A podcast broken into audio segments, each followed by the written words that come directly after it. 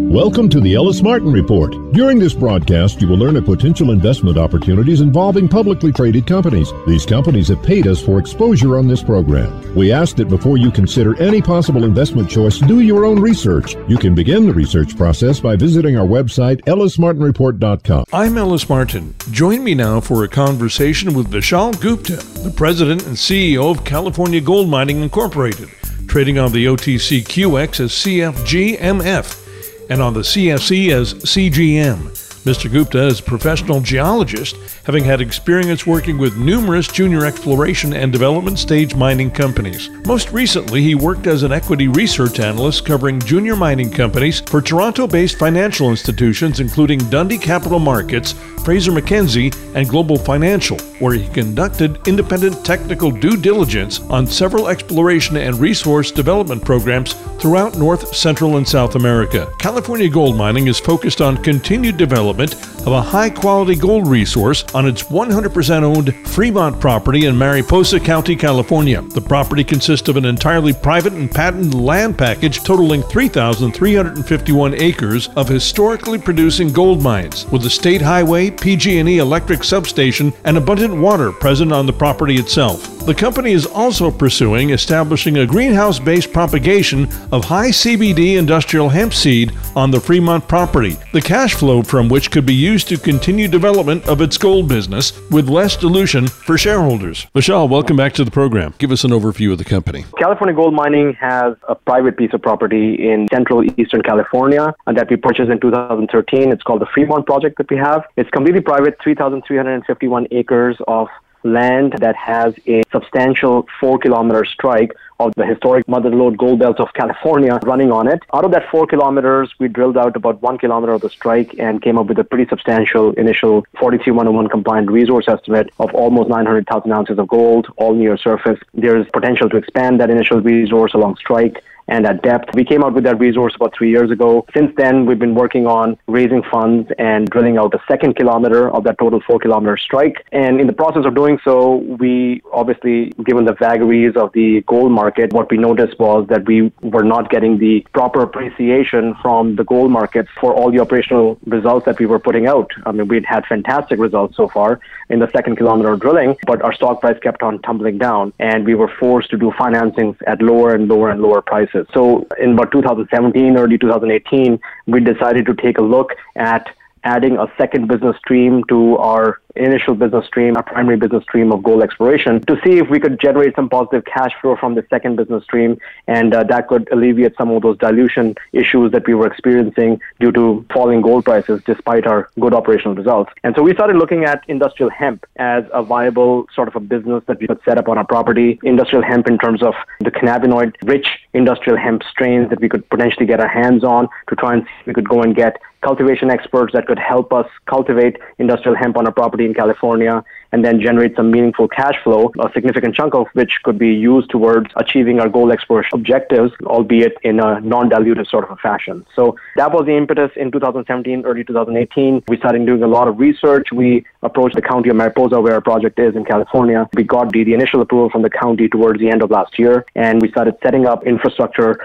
setting up our business of hemp cultivation, primarily seed propagation on our property in California. Then what we saw was in March, April, May of this year, we started seeing that there were significant delays from the California Department of Food and Agriculture, which is a state authority that controls all of agriculture within the state of California, in terms of them rolling out protocols for industrial hemp registration, sampling and testing protocols, and all that sort of stuff.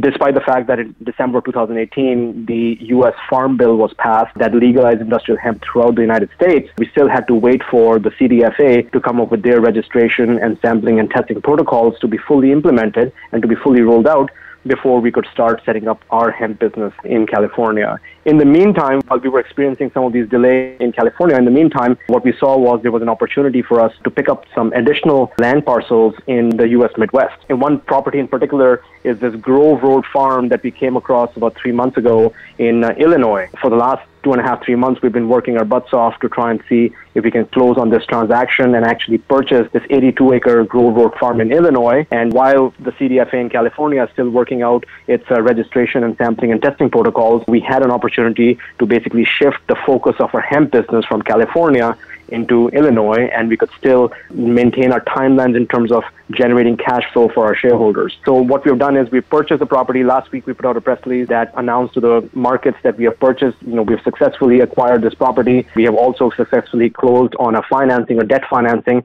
that was in the works for the last few weeks as well. That debt financing helped us with the uh, eventual acquisition of this property as well. We also purchased a lot of equipment. We also purchased the seedlings that would be required to actually be planted into this field in Illinois on this Grove Oak farm that I mentioned before. Now we're in a position where we're looking at some significant cash flow coming our way. Our first revenue realization now is slated for the end of September, early October. Last time we spoke, I knew nothing of this, of course, and that's fine. I'm glad to be talking about it today. I did not know you're going to go beyond the propagation of generating these hemp seeds for the use of CBD.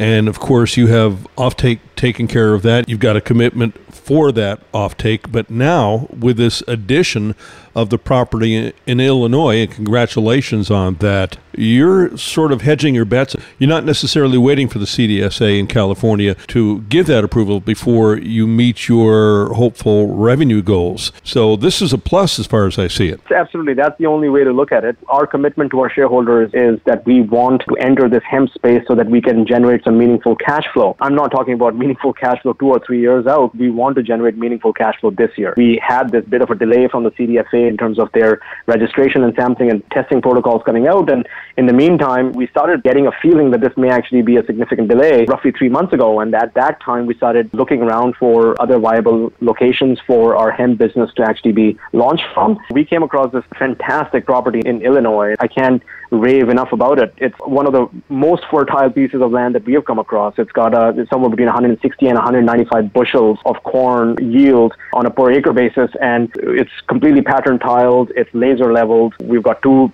big road systems connected to this property as well. This is in a rural, agricultural exempt sort of a, sort of an area of Illinois, which means we don't even need proper engineering designs for and full building permits to construct some of the small buildings that we need to build to handle our crop and stuff like that. So it's ideal and very importantly, and this is a point that I tried to stress in my press release as well, very importantly, our cultivation experts who are working with us as consultants and are basically managing the entire cultivation of industrial hemp on our properties, the firm is called Delta Valley Hemp. They're actually based out of Chicago. And this new property that we have purchased is roughly an hour and 10 minute drive straight from their headquarters in Chicago. So this is ideal. I don't have to set up a satellite office in California for our cultivation experts to be managing a crop there. This is just they come in the morning, they work on the field, and at night they're going back home instead of going back to a hotel. And that's significant cost savings for us. The morale is much higher. You know, the productivity is going to be much higher as well. And so we're pretty excited about this opportunity. Initially, we were looking at just doing high CBD industrial hemp seed propagation in greenhouses. And that's what we were trying to prepare our property in California for. But due to this delay, you know, the rolling out of protocols and legislation and regulations in California, we got this opportunity to actually not only build a greenhouse on this property in Illinois, which is going to be coming down in Q4 of this year, but we also had the opportunity to take advantage of this amazing fertile soil that we have, the remainder of the cultivation season for 2019, to actually get a meaningful harvest of a very high CBD industrial hemp biomass crop this year as well. So in the next two, two and a half months or so, we're expecting a pretty significant harvest based on which we're expecting a pretty significant revenue generation. Does this mean that your focus is going to change from the propagation of hemp seeds? No, I, I would say that this biomass cultivation is a bonus. Our core business will remain the seed propagation that we were looking to do anyway, but we just had the opportunity because we got our hands on this really fertile piece of land and there was still enough of the cultivation season in 2019 left for us to make a go of actually doing a, a biomass crop, you know, a high CBD biomass crop. We decided to make a go of it. But I would like viewers, listeners, and audiences of your talk show to actually view our biomass cultivation as an add-on to our core business of seed propagation. So our first greenhouse for seed propagation, which was slated to be built in California on our property in California, is now we've already signed off on the location change order. FarmTek is the name of the manufacturer. They're based in Iowa and they're one of the largest greenhouse manufacturers in the entire United States. So we've already signed off the location change order with FarmTek to transfer. Instead of building the first greenhouse in California, we're going to be building that in Illinois as well. The expectation is around the same time when we're going to be harvesting our outdoor cultivation, our biomass cultivation crop outdoors, that is towards the end of September, around that time, our first greenhouse should actually be fully installed on a property as well. And so the expectation is before the end of this year, it's a three month seed propagation cycle within a greenhouse. So before the end of this year, sometime in mid to late December, we should actually be completing our first harvest within the greenhouse for the first round of seed propagated within that greenhouse as well. So we should have a second revenue generation opportunity before the end of the year. And then expectation is every three months, every three months, every three months, we'll be coming out with a new harvest of seed within that greenhouse, and that would be an additional revenue generation opportunity for us. Can we expect more acquisitions in 2020? I don't want to be too forward looking, Ellis. I can tell you that there's a lot of scrutiny on the public disclosure for junior companies like ours that are looking at adding secondary businesses uh, to their primary businesses. So I don't want to be too forward looking obviously it makes a lot of common sense for California Gold to be looking at other opportunities. I obviously cannot give you any details, but if we're going to be coming into some significant revenue, some significant cash flow towards the end of September, I think it would only be logical and, and in the shareholders' best interest if we were looking at expanding our hemp business to other jurisdictions as well. And not just in terms of expanding and de risking our hemp business by placing it in different jurisdictions, but also certainly in terms of adding to the overall production of hemp seed and overall production of biomass cultivation for the 2020 grow season. Are you a hemp CBD company or are you a gold company? And when you're investing, shouldn't there be just one message coming from the company? Well, I, I see your point. I get asked this question a lot, and the way that I see this, and you have to understand, my roots are mining. I mean, I'm a geologist. My wife is a geologist. My sister is a geologist. Most of my friend circles, my friends are geologists. Out of the last six years, for five and a half years, this company, ever since we purchased this property in California, this has been a mining-oriented gold exploration company, and even before then. But from our perspective, the way we're looking at it is, I don't want your audiences to look at our company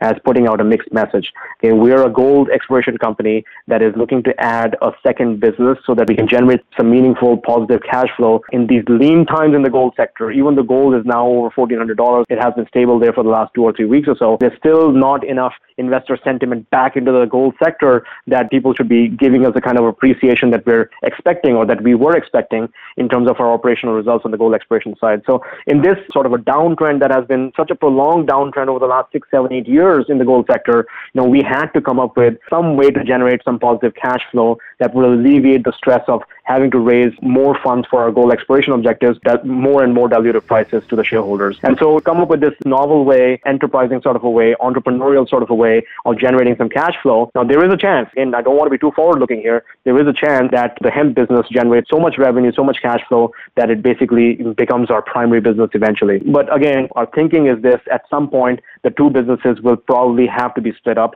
into two separate companies. We want to make sure that shareholders of California Gold today that have an interest in both the gold business and the hemp business. We want to make sure that those shareholders are well taken care of.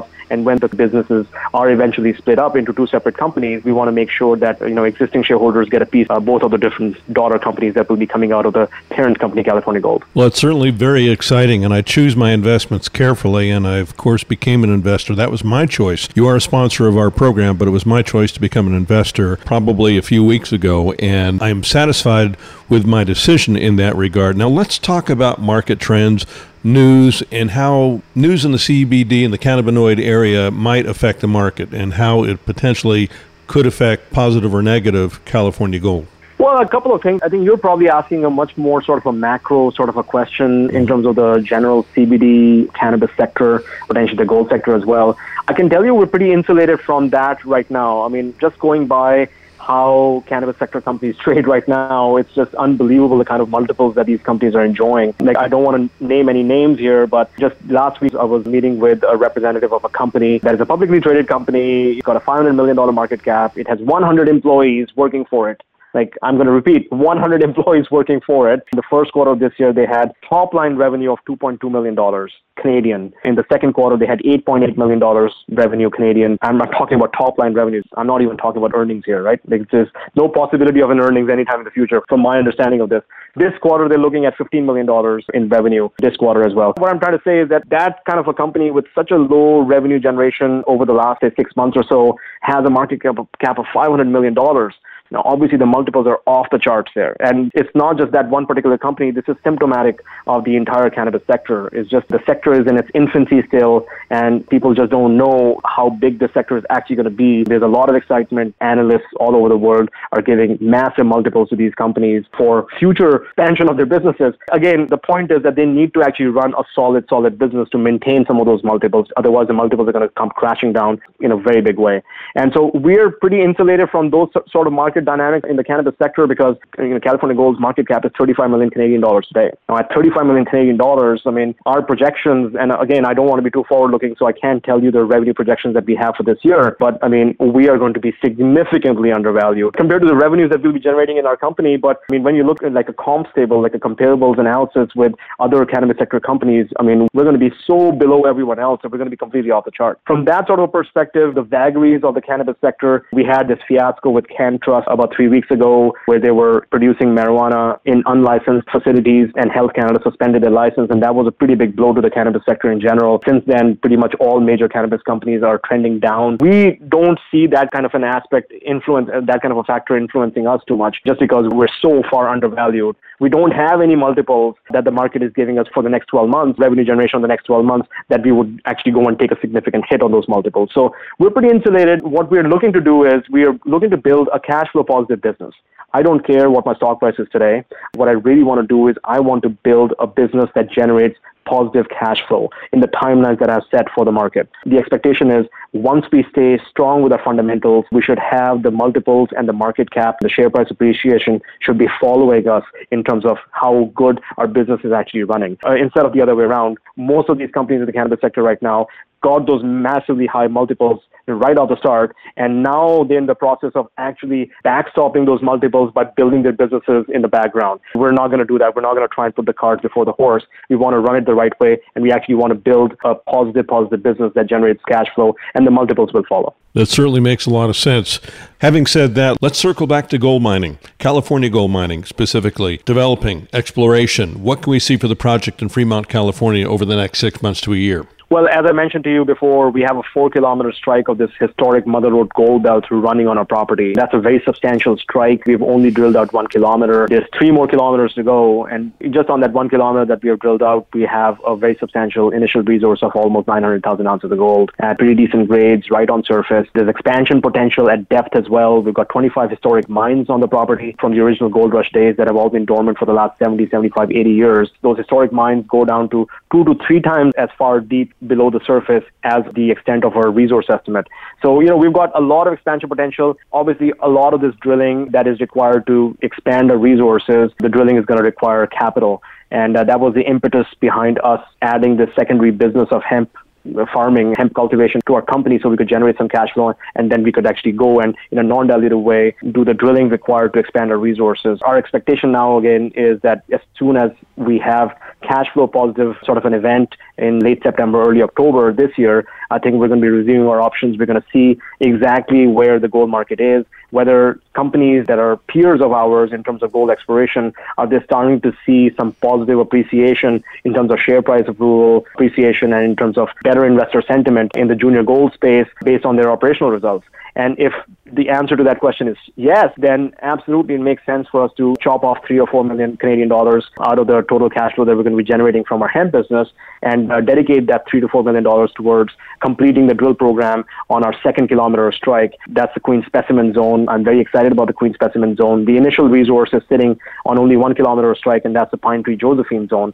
The second kilometer strike, which we are drilling right now, or we've suspended drilling now, but we were drilling up until recently, that's called the Queen Specimen Zone. And the results in the Queen Specimen Zone seem to be even better than the results that we were getting in terms of the tenor of mineralization, the, the grades that we're getting, you know, the widths that we're actually generating in the Queen Specimen Zone seem to be even better than what we were getting in the Pine Tree Josephine Zone. So if given a chance, if we do execute on our business on the hemp side and we are able to generate some cash flow that can be uh, taken towards our gold exploration activities, then towards the end of this year and early next year, I want to go and complete the drilling on that Queen Specimen Zone. It's a 10,000 meter drill program, out of which 4,000 meters has already been completed. So there's another 6,000 meters to go. That's going to cost me roughly three to four million Canadian dollars. If the market is there, we get the positive cash flow. The expectation is by Q2 of 2020, we should have the drilling completed, and then we should potentially have a second resource out as well. And combined, that would be covering between the Pine Tree Josephine zone and the Queen Specimen zone, we should be covering two kilometers out of the total four kilometer strike, and the resource should be higher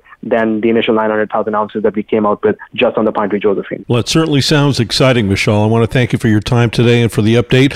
I know our audience is very interested in progress in both arenas of your company. Thank you so much for joining me today on the program. My pleasure, Ellis. Thank you very much for having me. I've been speaking with Vishal Gupta, the president and CEO of California Gold Mining Incorporated, trading on the OTCQX as CFGMF and on the CSE as CGM. Download the entire Ellis Martin Report on iTunes, TuneIn Radio, Stitcher, or your favorite podcast app. Visit us today at ellismartinreport.com. Subscribe to the Ellis Martin newsletter. It's free. Go to ellismartinreport.com and fill out the quick and easy pop up form.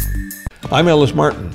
Join me now for a conversation with Dr. William Willoughby, the CEO of Cypress Development Corporation, trading on the TSX Venture Exchange as CYP and in the U.S. as CYDVF. Cypress Development is focused on developing its 100% held Clayton Valley Lithium project in Nevada. The company's Clayton Valley project is located immediately east of Albemarle's Silver Peak mine, North America's only lithium brine operation. Exploration by Cypress has discovered an extensive deposit of leachable lithium bearing claystone at surface adjacent to the brine field.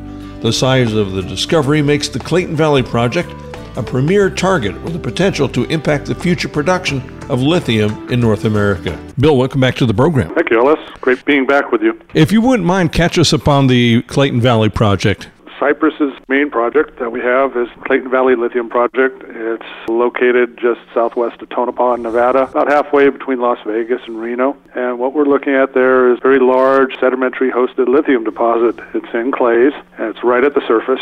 It's uh, about 2 billion ton resource containing about 9 million tons total of lithium carbonate. So quite a significant resource on the world stage lithium projects. Deposit's great as far as its location, has access to it, power nearby, and it sits at the surface, as I said, that has no overburden, and it's an acid leachable clay.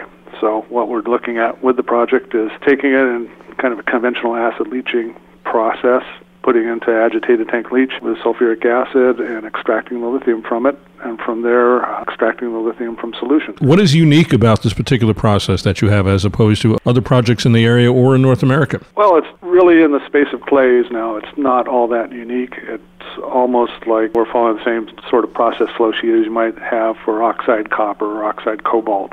Certainly, the Chinese are into rare earths and they extract rare earths using a sulfuric acid leach from clays. So that portion of it's not really unique. There's other projects that are advancing.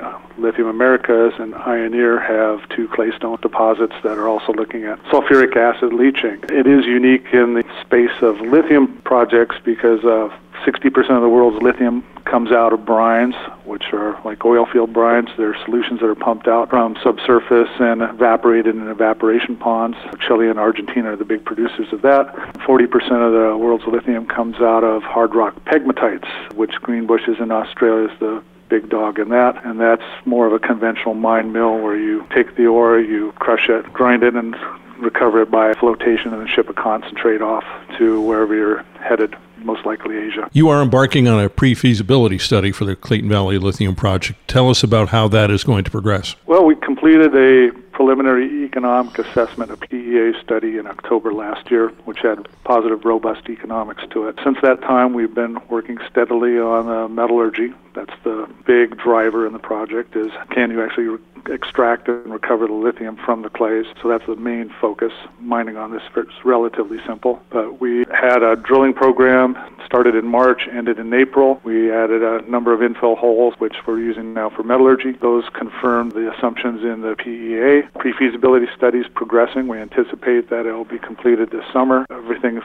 along the line of the pre-feasibility studies falling into place. We just announced in a press release that we had completed a bulk sample, which we're using for phase two of the PFS, which is focusing on extracting the lithium from solutions, from the pregnant leach solution. The bulk sample that was leached was 100 kilos. That was about 400 times the size of any sample we'd been testing prior to that. That was quite successful. We had 85% extraction of the lithium with acid consumption that was right along line with the PEA of 124 kilos a ton on the acid consumption. So pretty positive as far as the progress is going. Right now for the pre-feasibility study, what we're looking at is phase two, which is concentrating on recovering the lithium from solution. With that, we're looking at how we uh, actually handle the solution in the leach, how we concentrate it either through evaporation or ion exchange, and how we get the lithium out to a final product. Give us a snapshot of what this project could look like in the future once you have the data to proceed forward with further development of the project. It's sizable. With a project that size, how is that a game changer potentially? Well, it's certainly significant in terms of Nevada and U.S. production of lithium.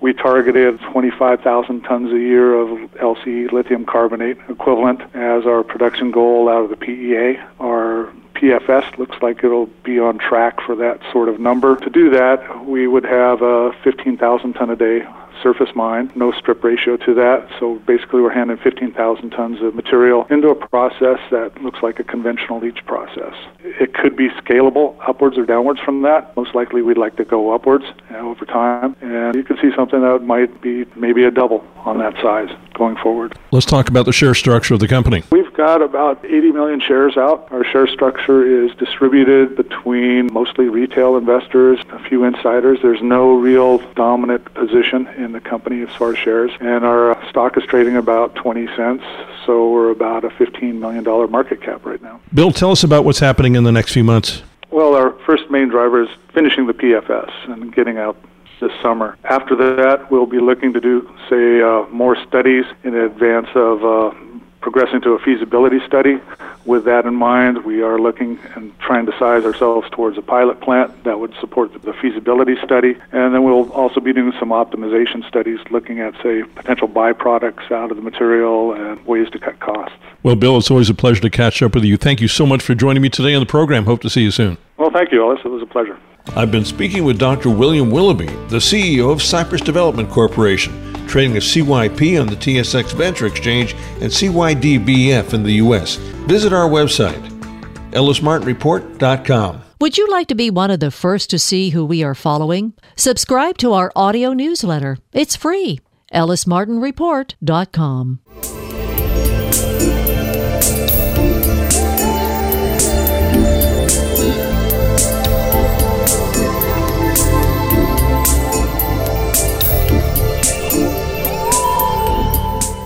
This segment of the Ellis Martin Report is sponsored by Amex Exploration, trading on the TSX Venture Exchange under the symbol AMX, and in the U.S. on the OTCQX as AMXEF. Amex Exploration is exploring its 100% owned Perron Gold Project in Quebec, Canada, featuring super high grade intersects. Go to their website, amexexploration.com. And now, here's Ellis Martin with David Morgan. I'm Ellis Martin.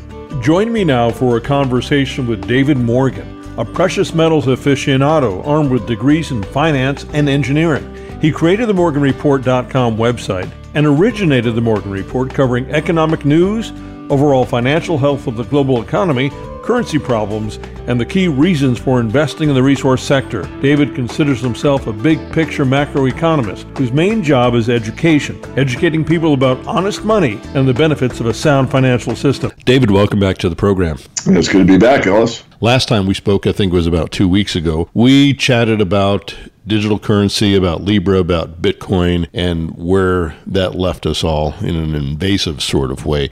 Now I'd like to direct that conversation back to specifically the US dollar as we head more and more into the digital world and paper money becomes less relevant in our daily transactions and we're using more of these apps. At what point do borders disappear with regard to currency, the US dollar, and it being then a numbers game with China with 1.5 billion people on the planet. If they wind up controlling a lot of these platforms, do they not by rote have the currency? So I'll just digress back because you know it's like, well, when, when are we on the one world or the global currency? And I remember years ago when the gold and silver markets were extremely hot. I mean, as most listeners know that have been with you a long time, I mean, gold had a bull market from basically 2000 through 2011. So in that 2004, 5, 6 time frame, somewhere in there, I was on stage in a foreign country. I'd done the Europe tour, which was five or six cities, and I was in Hong Kong. And so I'm talking about the global currency, and I held up my Visa card I said, This is a global currency. Because basically, all of London, Paris, Zurich, Munich, Frankfurt, all the places I'd been in Europe, I just kept using that piece of plastic, and the banks took care of the exchange rate. So, in other words, even though I was spending US dollars, it was a global currency from the aspect of that piece of plastic worked in every coffee shop, every restaurant, every hotel, and everything else. So, the point I was trying to make is hey, folks, it's already here. I'm holding one in my hand, and chances are you have one as well. Now, that's not to say that there isn't the euro and there isn't the pound sterling and the Swissy and all that. But from a practical perspective, you could say that that Visa card took care of all the intermediary changes. Yes, to come back to your set of questions, the dollar is still the primary settlement vehicle, but I think perhaps rather than going to one settlement situation, it could be multiple. In other words, let's say, like in the internet world when it started in a big way, you know, there was a lot of dot coms that went to the buy and buy. I mean, they were, you know, popcorn realities, they shot up public companies and then died, went to zero. But Amazon's there, Yahoo's there. I mean, some of these great big ones are still stalwarts of the internet world that we know today. So it could be a situation where you've got Bitcoin, Ethereum, Litecoin, this Libra if it really gets launched, and four or five others. And everything else is sort of a you know, either gone or trade on a boutique basis on an appointment only basis. So I could see where you could have not only those competing currencies that are rather vibrant and used internationally without borders, as you suggest, and still have the currency system we have now or close to it. I've been given the opportunity to work with David Havner on his film, and I'm the technical advisor on the monetary side and looking primarily at where the system is going at large. And I just did an interview with him in Las Vegas, so it's at the Money Show. And in that interview, I said, and I'm still of this thought, that the one thing that the powers that be want is a cashless. They don't want you to be able to put a piece of paper in your pocket because that's anonymous. Once you have a euro bill or a pound sterling bill or a Swiss franc or a US dollar or a Canadian dollar or an Australian dollar or whatever, and you go into wherever you go. You know, it could be with your neighbor, it could be a coffee shop, it could be a restaurant, whatever, and you make a purchase with cash, there's no way to trace that. But if they eliminate cash, and everything is done on, let's say, a blockchain type of system, or even just your Visa card or whatever, that's all trackable. And that's what they want. They want control. Money equates to power, and ultimate power comes through control. And if you can control the money supply to be in a situation where it's always going into a data system, into a, a data chain, database, blockchain, distributed ledger system, then you have every transaction and there's no way out. So this is, I think, the main goal or the main thrust. Now, whether it gets to just one currency or not remains to be determined. It could. I mean, you see the consolidation, obviously, in the Eurozone, and that takes care of France and Germany and several of the other countries, Spain, but not all of them. I mean, like the pound sterling sits alone. They don't use the euro bill. In the UK, the Swiss franc is still stands on its own, but most of the other currencies have acquiesced to become euros. And so the push is obviously there. But I think the more important point isn't are we going to one world currency, which we could, I think the more important point is what do they want out of it? They want accountability, traceability, and want absolute control, which means you can't have an anonymous payment method. The only place I want to go with this right now is gold, which is how we started transacting centuries ago. And then we had the gold standard, that disappeared. There's talk of it coming back. We don't know if that's going to happen. Where is the value of gold, especially if blockchain doesn't need to be backed by anything? I mean, what are your thoughts? Where do we go with gold? Because we're in that business, you and I. Well, I think, you know, I, I, look at my business similar to my friend Mike Maloney, you know, some of my friends in the industry. You know, I think primarily my public image is all about education. And the whole part of gold is it's not a mystery. I mean, it's a fact. I mean, gold is the ultimate currency for thousands and thousands of years for a reason. It works. I mean, there isn't a paper money system that's ever lasted forever once it's not tied to some type of substance. And that substance is usually gold, silver, or both. And so we're in a situation where every time this has been experimented with, from the time the Chinese invented paper money till this day, where every fiat system has failed. And this one has failed for all practical purposes. I'll probably get some blowback in the comment section if you keep the comments open. I don't. But yeah, I mean, I can still use my, I call Starbucks six bucks. I mean, that's about what it takes to buy a medium sized latte. But my US dollars will still work in Starbucks. I know that. My point is that the currency has been hyperinflated over a long period of time, so no one would call it hyperinflation. But the US dollar, based on the Federal Reserve Board's own data, says that that 1913 US dollar is now worth about two and a half cents. So it's about 98% failure right now as we speak. So we're kind of arguing how fast is that last two and a half cents worth going to degrade? When is it going to happen? Is it going to go to absolute zero? And if that all takes place or moves that direction, what does gold do? And gold is the other side of the seesaw. As the dollar comes down, gold goes up in value. You got to remember, gold's the constant. An ounce of gold is the same mass anywhere in the universe. Everyone says, well, it's so unstable. My God, gold, look at the price of gold. It's unstable. No, gold is a constant. What's unstable is the currency systems of the planet. That's what's unstable. Get it through your thinking, people. That's what you got to think about. Is that piece of paper is what's not stable. So an ounce of gold essentially buys the same thing it always has in value. The, the numbers for currency have gone up, they've gone down, they do what they do. They've mostly gone down, probably a thousand percent in the last 40 years. So the constant is a piece of gold will buy you the same thing it ever did, correct? Yeah, that's kind of a coin dealer mantra, and it's essentially mm. true, but it really isn't. I mean, the facts of the truth are that gold, like anything else, can be undervalued, fair valued, or overvalued. So when gold is fair valued over a long period of time, that ounce of gold will buy you a suit, an umbrella, a pair of shoes, you know, that type of thing, or a toga and sandals or whatever. That argument is valid, but it's valid in a broad brush perspective. So what you really want to look at is your individual case meaning you know where we are today in the monetary system and how important gold is right now and is gold valued undervalued fair valued or overvalued right now Right now, it's undervalued. Where is it fair valued? Well, I would say probably in the five to ten thousand dollar range. Believe it or not, I can go to that argument now. I've written about it so many times. And then overvalued would be anything above that. So if you go back to 1979, 1980, when we had that last big gasp into basically a panic buying mode before Volcker took control of the Fed and raised interest rates, gold went from like 300 in early December of 1979 to 850 in January 21st, 1980. 1980. So you had about 20 trading days where it went up basically 300%. And that was panic buying, thinking that the dollar is going to fail. And if Volcker didn't step in, perhaps it would have. So there is a point where it became fair value. And fair value was $400 the ounce but it went to $800 an ounce. It actually got overvalued in 1980. That's a trader's market then. The traders benefited, no one else, right? Well, I think some of the long term or long term gold holders that were smart enough to get out or partially out were benefited. I mean, if you bought gold like you could, if you're really savvy, you couldn't buy gold until, I forget, 72 or something. You look it up on the internet. It was illegal until the 70s. But you could buy Numis. So you could buy these coins that really weren't Numis per se, but like the Mexican peso that were semi Numi, but they qualified. So you're buying gold basically at $42, $22 an ounce plus a slight premium legally. So people like that, which there are very few, they benefited. People that bought gold at, the, at 300 and sold it benefited.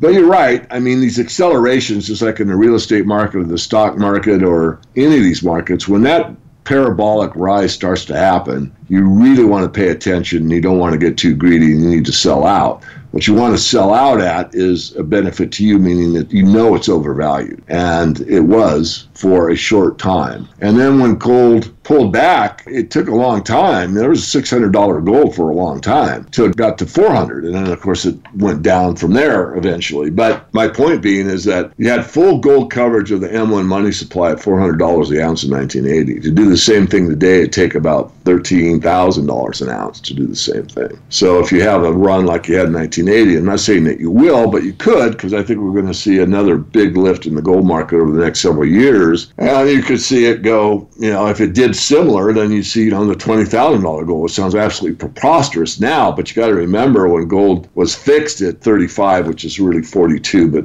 I don't need to go there. When it was under 100 at a fixed price, it'd be at that level for a very long time. So when you released it to a free market, it moved up to 100 pretty quick. Then it got to 200, and then it sold off back to 100. And all the people that bought it when it was available and legal to buy it, just bullion, watched good appreciation go, and then they watched basically go back to where they got in at. Or some people bought at 150 and then goes back to 100, or 200 and went back to 100. They really were devastated. And we're seeing that same thing play out again, only it's taking a lot more time this time, meaning, you know, those people that bought 1750 1800 1850 and 1900 dollar gold or even 1500 dollar gold and they're watching it go down to 1050 1050 and now all the way back up and finally break the 1400 dollar level. And it's been a six year wait. I mean, a lot of people have given up on gold, but ultimately, you can't give up on gold, especially by the right amount and you don't overload because as you said what about gold? Well what about gold is it's the ultimate currency that doesn't fail and everyone needs it especially when the whole monetary system of the planet is failing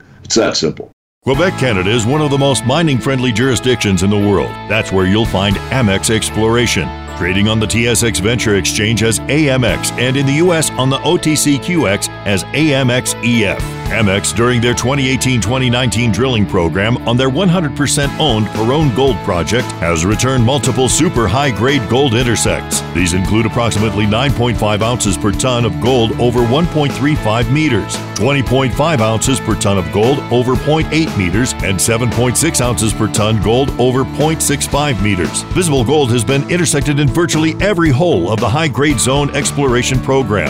Amex is led by a very senior and talented team of mine finders and mine financiers that have invested their own capital next to shareholders' capital and are committed to spending shareholder money wisely to build value. The company recently completed a $5 million financing and brought on two large investors, Eric Sprott and Commodity Capital. Amex can drill year round and recently added a second drill to allow for regional exploration and targeted drilling on the eastern gold zone of the Perron property, which should continue to yield ample news flows throughout the balance of 2019. Follow this exciting gold discovery story by going to AmexExploration.com. Back in 2011, 2012, we had kind of a parabolic market where it went up to $1,800, $1,900 an ounce in the U.S., the price of gold. The numbers you were talking about were $5,000 an ounce, $10,000 an ounce. Pick a number. I heard some of those numbers back then. If that were to happen in our lifetime, and by that I mean 5, 10, even 15 years, that is kind of parabolic. Do we have hyperinflation along with that? Then what's anything worth? Yeah, I don't think we'll get true hyperinflation in the United States. I think we'll get enough inflation where you could see those numbers. The bond market is where a lot of savings is held, and so interest rates would be forced up by the market. Believe it or not, the Fed has a lot of control, but not ultimate control. The market has the ultimate control. So as bond prices would go down because interest rates are forced up, and that would take a lot of money out of the system. In other words, you would have a lot less money available. So you convert those bonds that were worth $1,000 on their face and it only convert to $800 ready cash that type of thing. So it actually is a kind of a governor on the system. And there's so many distortions in the market. There'd be a lot of failures. There'd be a lot of things that went to zero. You know, companies that were uh, insolvent, banks that were insolvent, junk bond markets, some corporates. So there'd be a lot of money that died went to money heaven that went from basically X amount like Bear Stearns to zero. So that would contract the money supply at the same time that you're having food prices increase weekly. Healthcare has gone up substantially, as we all know. Uh, gasoline potentially. So you see stuff that you need every day, like let's say food and gas going up, up, up, and failures in corporate structure with some of the you know chain restaurants and department stores and whatever failing and going basically out of business. So it'll be a mixed bag, I think. I don't think it's going to be a one way street. And the other part about the hyperinflation is that usually those countries that have that type of hyperinflation don't have advanced capital markets, or let me say it another way, people understand advanced capital markets just means a strong bond market. Well, the biggest, strongest bond market in the world is obviously the United States, full faith and credit. The problem is, if you analyze it with anything more than about five minutes or you know, in five minutes or less, you can determine that it's, it's a falsehood. It's about the most unstable thing out there, much more unstable than gold, because there is no way at all, ever, that that debt can be paid back in real terms. It can be paid back where you print the money and that thousand dollar face value bond gets cashed in for a thousand dollars. But as you're alluding to with your hyperinflation question, is what is the value of that thousand dollars? And the answer to that is it sure as heck isn't the same value as what it was when you bought that bond two years previous. Which leads me to my next question. All these factors in place, and they're real factors that you're stating. Recently, the CEO of JP Morgan alluded to the fact that all the factors that you just mentioned may be driving the dollar down or will do so in the future. Do you think that they're pointing indirectly to a burgeoning gold market? Can we see what we saw in 2011? Can we see something parabolic that may last for a long time? I don't think a long time. What I see is no, I'm not a big Elliott guy, but a lot of my friends are, and I've got a pretty good technical background. It helps. I don't rely on just technical work, but it's an aid. It's a tool. It's worth studying, in my view. And I think was the last leg up, which will be the third leg of this major bull market in gold. I could do silver but a little better because in my head easier. You know, you went from the $5 level to the $21 level. And then you had the financial crisis, and it took silver from 21 down to about nine. And then it went from nine all the way up to 48 in April 2011. And then you've gone from that $48 level all the way down to I think we got a 13 or low 14 handle on it.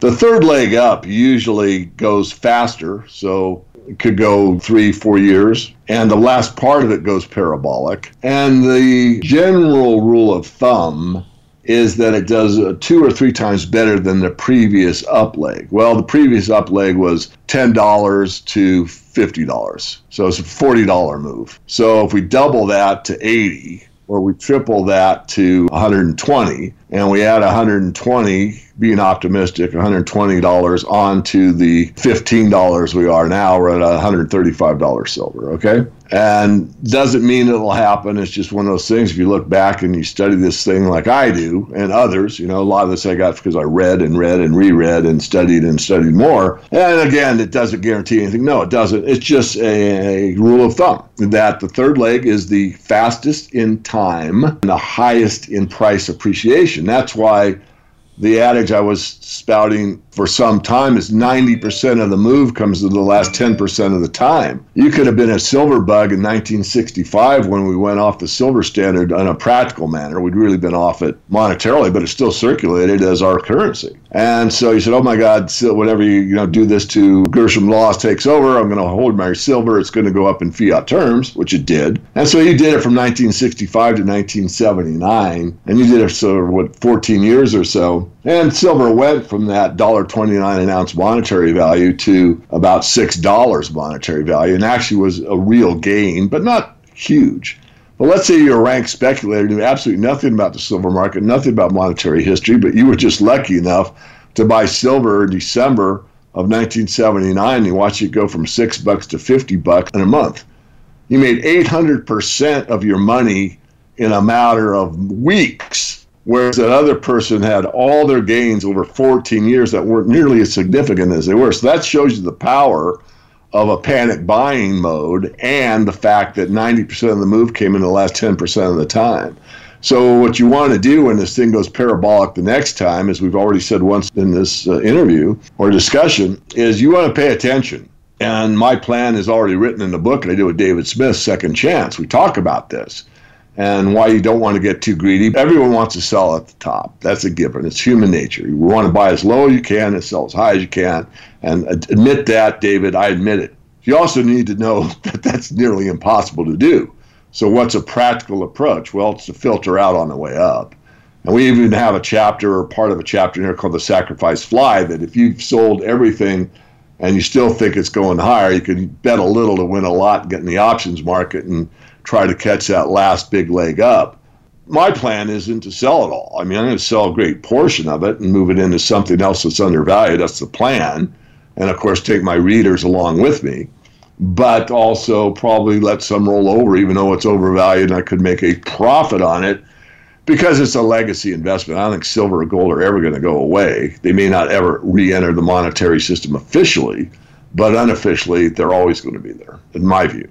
You're probably more apt to get a 10 bagger with the equities if you know what you're doing than the physical metals. So, absolutely. What's the breakdown there? You know, a lot of the silver only or gold only, I won't touch paper. People don't like this statement, but one of the first interviews I ever did, or first speaking engagements, I should call it, was here where I live, or close to where I live, over in the uh, Silver Valley. I was asked by uh, one of the mining associations to come over and talk. So, obviously, I jumped at the chance, went over there, and just a group of crusty old miners I really enjoyed it. And one of these guys came up to me and he said, You know, I've always made a lot more money on paper silver than I ever made a silver. And I knew exactly what it's talking about, especially over there with these silver penny stocks were really prolific in the 70s, even in the 60s. I mean, the Spokane had a stock exchange at one time.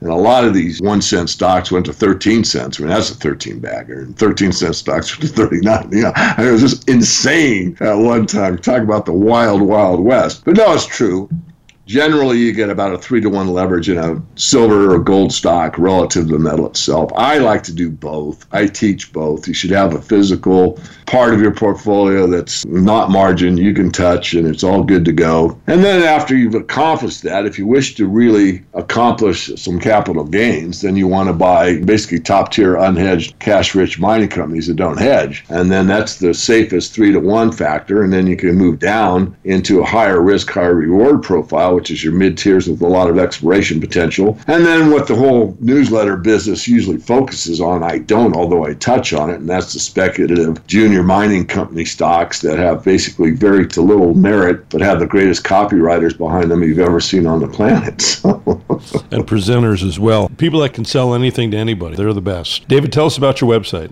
All right, it's themorganreport.com. I suggest you get on the free email list. Every interview I do like this, I publish for you, just present it to you. We take questions from that audience from time to time. If you're a full fledged member, there's a sales page on themorganreport.com. You can scroll and get all the sales pitch. And you also get to ask me two questions every month, and I guarantee an answer, which is kind of a benefit. David, thanks so much for joining me today on the program. Well, thanks for having me. I've been chatting with analyst, investor, and newsletter writer David Morgan. His website is themorganreport.com and download the entire Martin Report on iTunes and TuneIn Radio.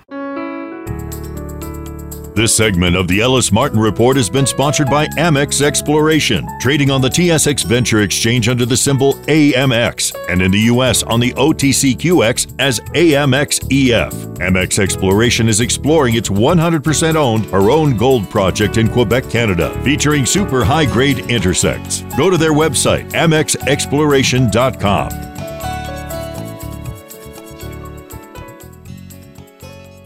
Thoughts, comments, criticisms, accolades, praise, admonishments, pats on the back, all welcomed. Email us at martinreports at gmail.com and tell us how you really feel. You've just heard opinion, commentary, and dissertation involving publicly traded companies seeking your potential investment. They paid us for the privilege. Invest at your own risk and only after doing extensive research. Find our sponsors and listen to segments of this program again on our website, ellismartinreport.com.